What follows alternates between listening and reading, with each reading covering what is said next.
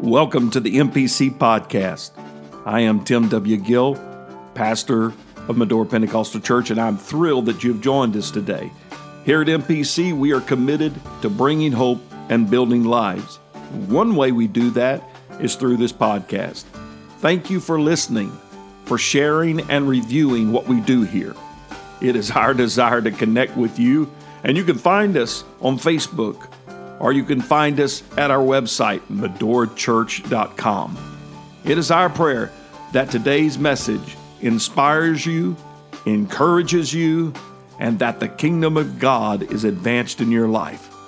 Let's get right to the word of the Lord today. Hallelujah, hallelujah, Jesus. I'm thankful for the presence of the Lord. Amen. I'm just going to go ahead and tell you I'm not come with an assignment that's going to blow your mind. I was just given a simple statement from the Lord. And this is what the premise of the message is either you serve the Lord or you don't. I've come to preach to two people the ones that serve God and the ones that do not.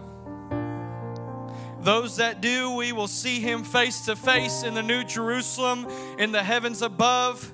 To those who don't, will have a place alongside Lucifer in the great pit of fire. We are in the last days and we don't have time to coddle people anymore. I like what Evangelist Atkins said. We're no longer in the last days, we're in the last moments. Amen. If you'll open up your Bibles to John chapter 14, verse number 5.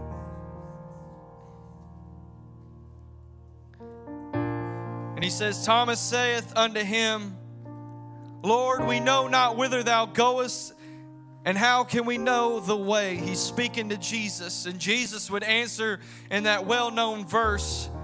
And he saith unto him, I am the way, the truth, and the life. No man cometh unto the Father but by me. He said, I'm the way, I'm the truth, and I'm the life. Open up your Bibles to Joshua chapter 24 and verse 14. And he says, Now therefore fear the Lord and serve him in sincerity and in truth, and put away the gods which your fathers served on the other side of the flood and in Egypt, and serve ye the Lord. And if it seem evil unto you to serve the Lord, choose you this day whom you will serve, whether the gods which your fathers served that were on the other side of the flood, or the gods of the Amorites in whose land ye dwell. But as for me and my house, we will serve the Lord. But as for me and my house, we will serve. But as for me and my house, we will serve the Lord. One more time, I want to say it together. But as for me and my house, we will serve the Lord. Father, we thank you for your word. Father, we thank you for your goodness. Come on, somebody, lift up your voice unto him and declare it. As for me and my house, we're going to serve the Lord. Father, we thank you in this place today. Speak unto us and give us clear vision. In your name, we give you all glory and all honor. We give it all to you in the mighty name of Jesus.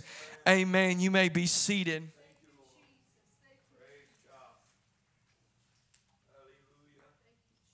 Somebody say, As for me and my house, I cannot speak for you or your house, but I'm telling you from David's point of view, as for me and my house.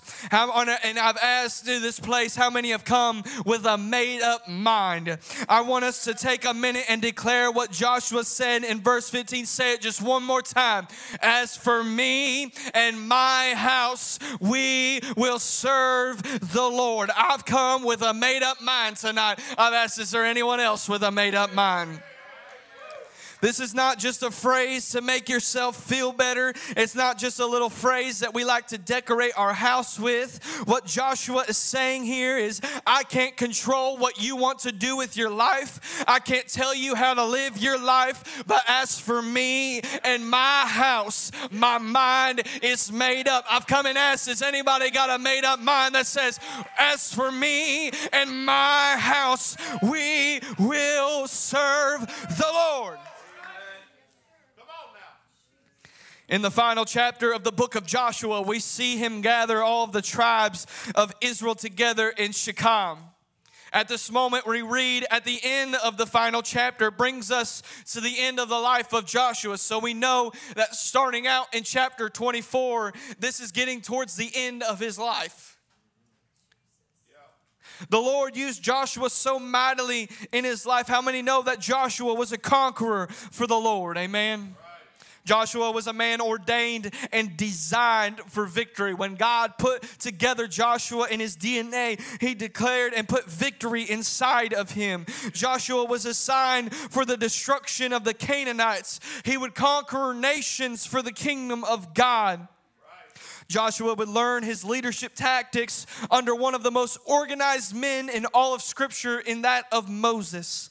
Moses being the one who would grow up in the Egyptian's household, learning the higher teachings and education of Pharaoh's son would receive. God, using Moses and having a plan for his life, would use that knowledge later on in his life to help organize millions of Israelites out of slavery and out of the land of Egypt. Everybody say, Amen. In meaning to be no way disrespectful at all with our current leader in this country, it helps me and makes me understand that Moses was a leader. He did a little bit better job conveying his ideas. Moses was organized, he was educated, he was passionate. However, he was not the one that God had planned to go into the promised land. We know that because of Moses' anger upon striking the rock, that God forbid him from entering into the promised land that they had sought out for so long. But through all of that, through slavery, through parting of the Red Sea, surviving the wilderness for 40 years. God was not preparing Moses. He had done that in the wilderness before Egypt. But God, in the midst of these trials, was preparing a Joshua to take control of the leadership of Israel. You see, we need to come to an understanding that we may never see what God has promised to us. God promised Moses a promised land, yet Moses would never see it. Moses would never see this land of plenty that flows with milk and honey. Sometimes you may never see the promises that God has put in you, but I believe what God has ordained MPC for this time is we are going to start seeing the fulfillment of prophecies never given to us. 108 years of history are within this church. And I believe with time and time again that we're going to start intercepting the promises and prophecies of old.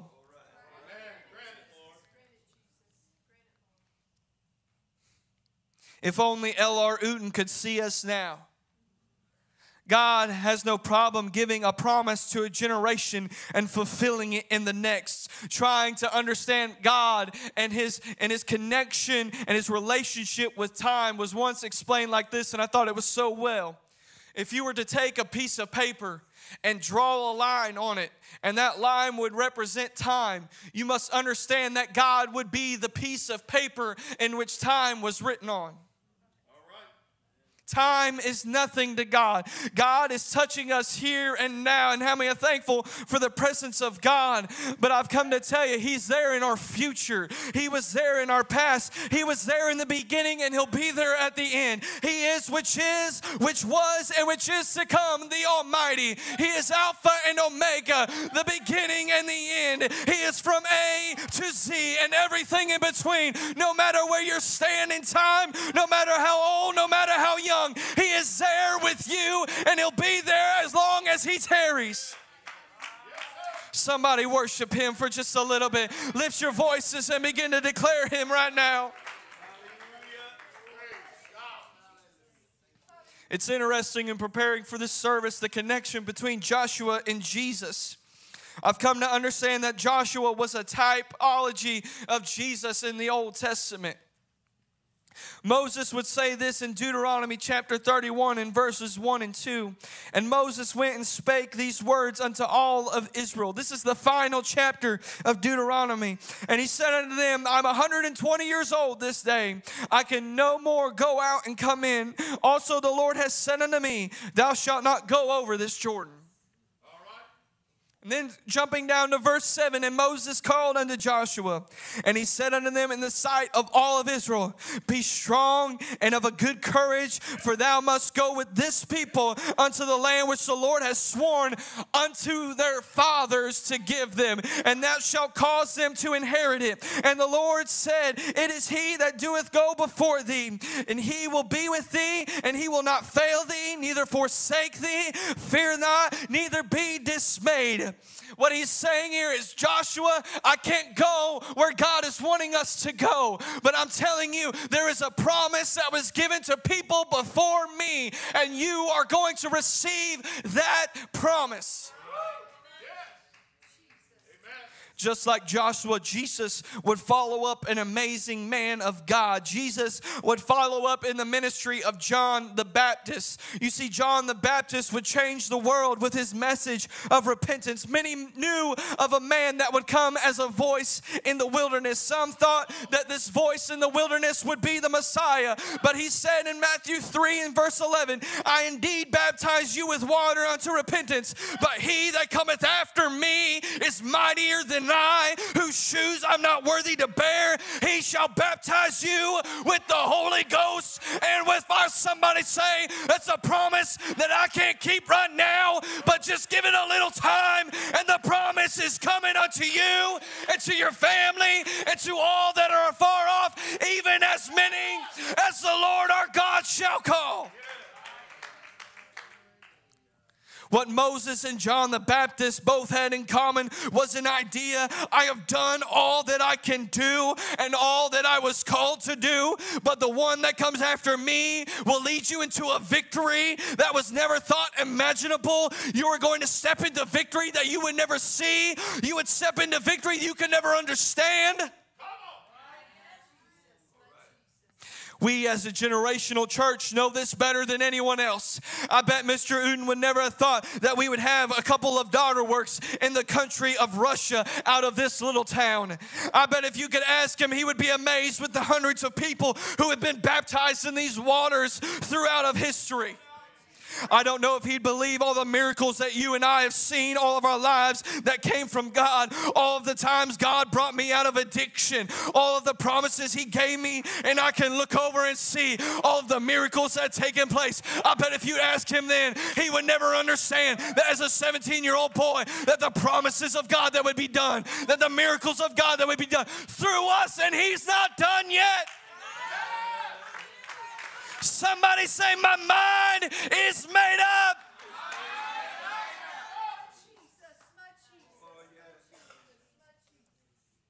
I'm not talking about things that are just so far off. I'm talking about all the promises He gave me. I can look over and see, I can tell you with all assurance, He promised me a family in the kingdom. And I look over and I see my beautiful wife and two amazing daughters seated in the front row.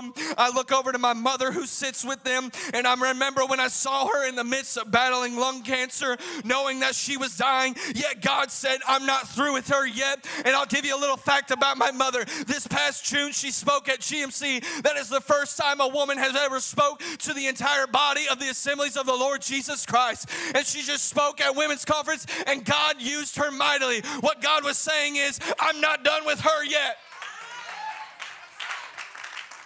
When the enemy comes after me, I can't help but come back to a thought in the back of my mind Devil, you've come too late to convince me otherwise. You might quit trying to change my mind because my mind is made up. You might as well give up because He's been too good to me. He's blessed my body, He's blessed my family, He's blessed my marriage, He's blessed my finances. My mind is made up. He's touched my body too many times. He's touched my family too many times. When Satan comes against me, I can't help to think of the time that Sister Peggy would testify about these anxiety attacks that would that she would face and how the enemy would try to take her breath away. Yet in the midst of adversary, she declared, It's your breath in my lungs. So I pour out my praise. I pour out my praise. There's something. There's something inside of this body that shows God's done something then. He can do it now. Satan, I know you think you can get away with taking our families away from us. You think you can get away with stealing from the body of Christ. But I've got something to say to those tonight who are dealing with the enemy. I'm sorry, I'm gonna go in. It's a lot of verses. Joshua 24 opens up with Joshua speaking on God's behalf, okay?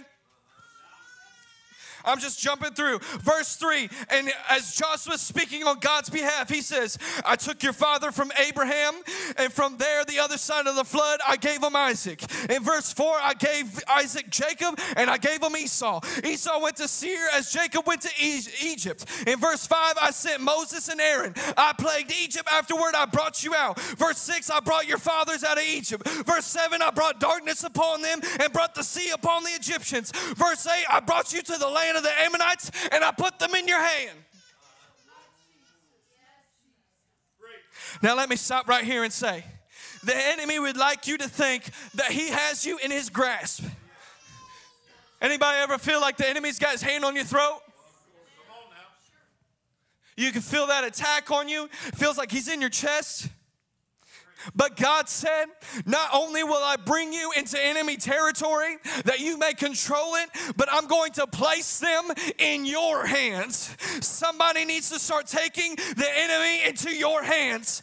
God would then tell the Israelites when Balak warred against Israel and sent Balaam to curse you, he said this in verse number 10 But I would not hearken unto Balaam. Therefore, he blessed you still. So I delivered you out of his hand. What he's saying there is the enemy would curse you day in and day out, but I would not allow it. So every time he sat cursing you, I would take that curse out of the air and I would flip it to blessings and I would bless you time and time again.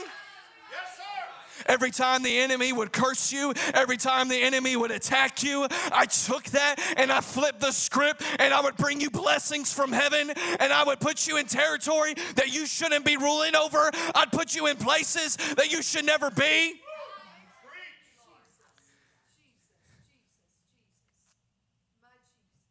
What Satan has sent to curse you, God is going to flip the script and make your enemies bless you. Now, he never said that your enemies would never come.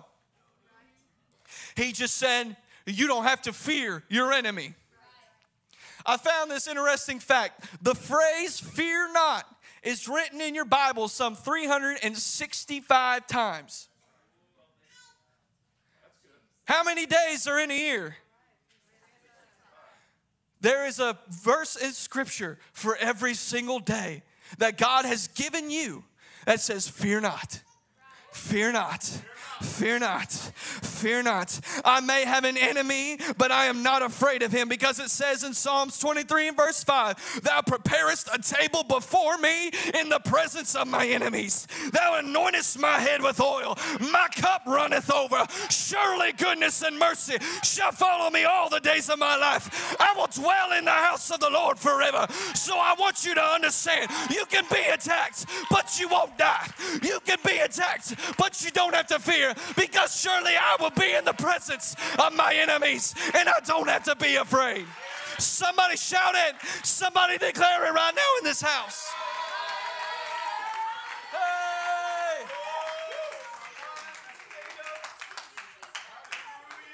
You may have to fight the battle, but you don't have to fear. It all comes with a mind that is made up. Somebody tonight is going to start conquering territory that the enemy has held for decades. Somebody is going to take up places that the enemy has reigned over for far too long. Your children's mind are about to be taken over by you. Your family's about to be taken over by you. Your marriage is about to be taken over by you. Your family.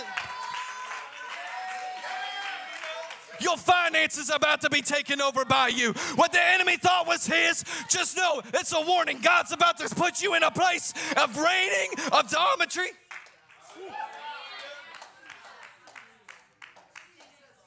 Look what it says in Joshua chapter 24 and verse 13. And I have given you a land which for which ye did not labor, and cities you didn't build, and yet you dwell in them, of the vineyards and olive yards which ye planted not, do ye eat. That's the kind of God I serve. I'm not gonna have to work for what I'm about to receive. I'm not even gonna have to break a sweat for what I'm about to take over because the enemy has had his share for far too long. Somebody say, My mind's made up. I know that having that kind of victory is what we want.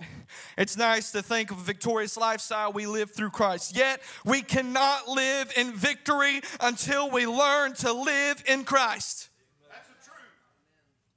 Joshua spoke in chapter 24 from verses 3 through 13 all of the great things God had done in the Israelites' life, all throughout the eons of time, all the way dating back to Father Abraham.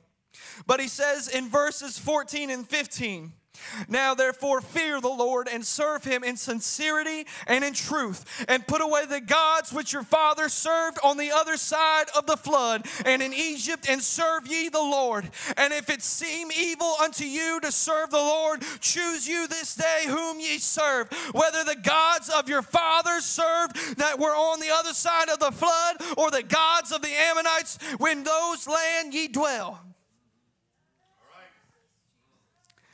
The very same thing Joshua declared into the Israelites, I declare, declare unto you tonight. You've seen the goodness of God. You've witnessed his power and his mercy and his authority and his sovereignty. But however, you have a choice to make tonight. You have a choice that will forever decide what your destiny will be on a choice you make right now. Joshua could speak on the behalf of a nation, however, he could not speak for themselves or their households. They had to make the decision on who they would serve. Joshua would say this you can serve whoever you want, you can praise whoever you want. What you let into your house is on your own accord. What you watch is up to you. What you let your kids watch, that's up to you. What your activities you do, that's all on you. If you want to serve the idols on the other side of the river, you can. Or the gods of the Ammonites in whose territory we now control. But as for me and my house, I may not be able to tell you who you are going to worship, but I can tell me and my house who we're going to worship. As for me, and my house, it may be a house of one, but as for me and my house, we are going to serve the Lord. We are going to serve the God of Abraham, Isaac, and Jacob. We are going to serve the God that brought us out of Egypt. We are going to serve the God who brought us over. Somebody worship that God. If you've got a made up mind, shout unto Him right now. Let it be known. Make your decision right now. Don't let it go to an altar call. Let it be a decision making moment right now.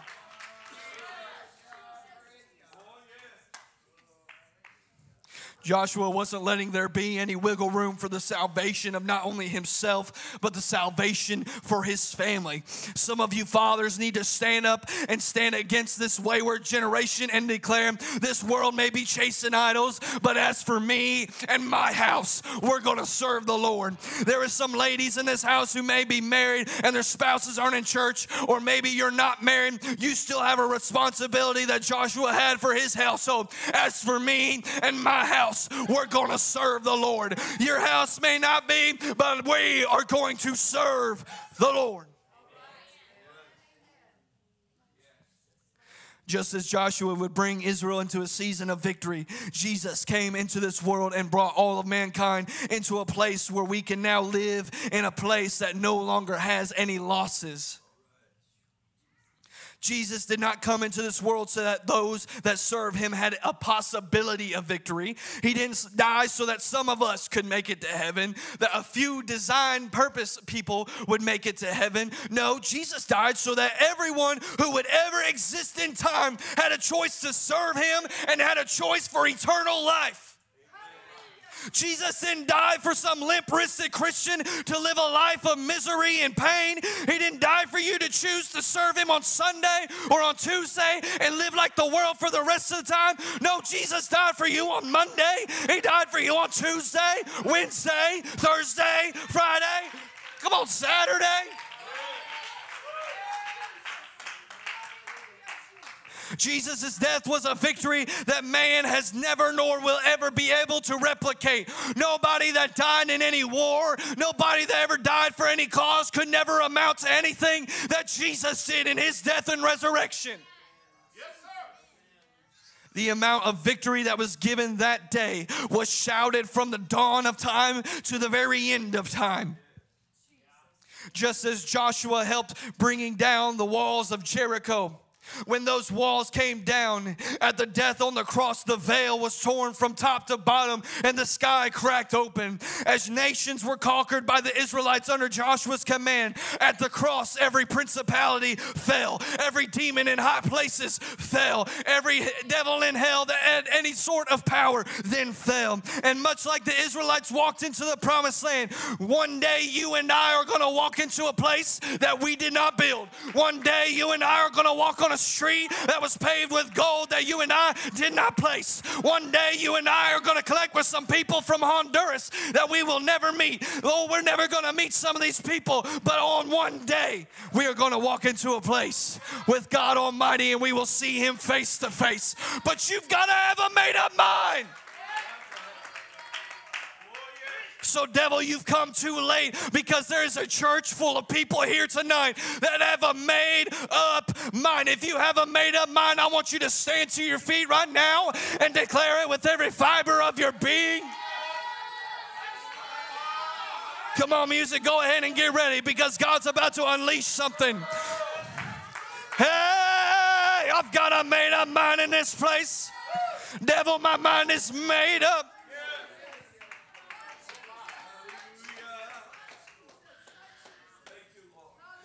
Sometimes all we need in life is a reminder to keep doing what we're doing or get back to God. I can't be nice right now. If you're not baptized and got the Holy Ghost, you need to do it now because you don't know when God's coming. Joshua, in his final chapter, wrote about all the victories and miracles that God did for them.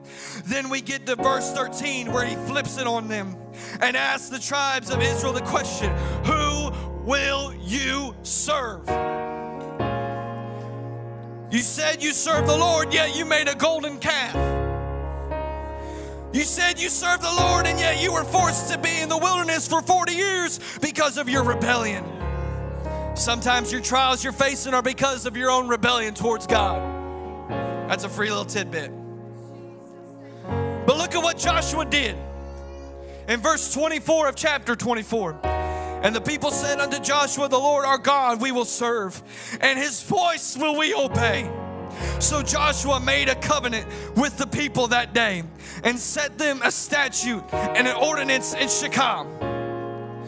Gavin, can I borrow you? I want you to lift this rock. It's not super heavy, but I want you to lift it all the way up so everybody can see. And Joshua wrote these words in the book of the law of God and took a great stone and set it up there under an oak, and that was the sanctuary of the Lord. And Joshua said unto all the people, Behold, this stone shall be a witness unto us, for he hath heard all the words of the Lord which he spake unto us. It shall be therefore a witness unto you, lest you deny God. What he's saying there is let the stone be a reminder of a made up mind. Now, I'm, I'm not going to make him hold it up forever. He just hold it for a few more minutes. That was the Yeshua, the Joshua of the Old Testament.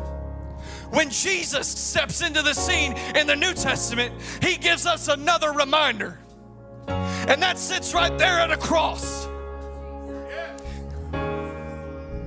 We may not need a stone at the front of the church, but I can always look to the cross as a reminder of a made up mind.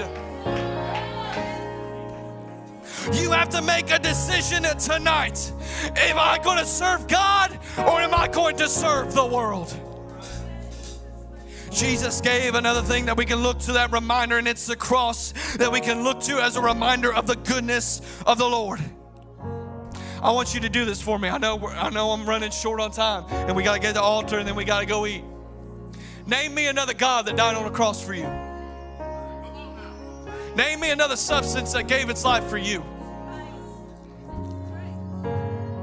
Show me another God that can wash away sins like Jesus.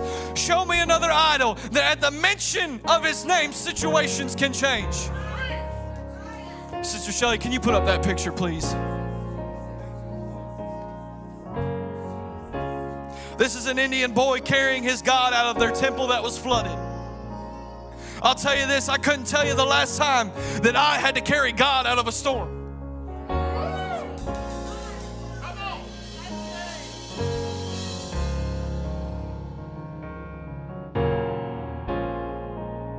Tell you the last time that I had to get God out of a situation, but lo and behold, I can tell you the last time He got me out of one.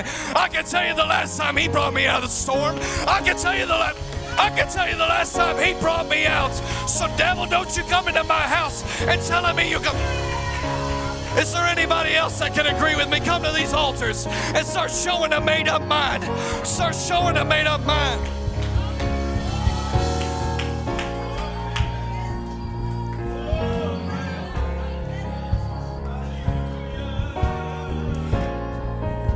Two more minutes and then I'm done. I want to end with a little bit of scripture, but I want everyone, you're already getting ready.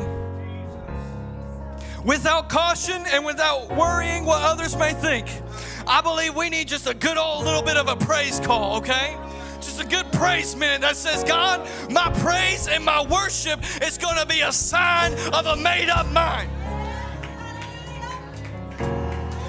Because if what I'm about to read doesn't get you stirred up, go home. Okay? 1 Corinthians chapter 15 and verse 41. Behold, I show you a mystery. We shall not all sleep, but we shall be changed in a moment, in the twinkling of an eye. At the last trump, for the trump shall sound. The dead shall be raised incorruptible and shall be changed. For this corruptible shall put on incorruption. This mortal will put on immortality with a corrupt. Death, where is thy sting? Oh, grave, where is thy victory? Verse 57 Oh, thanks be to God, which giveth us the victory through Jesus Christ. Somebody let it out.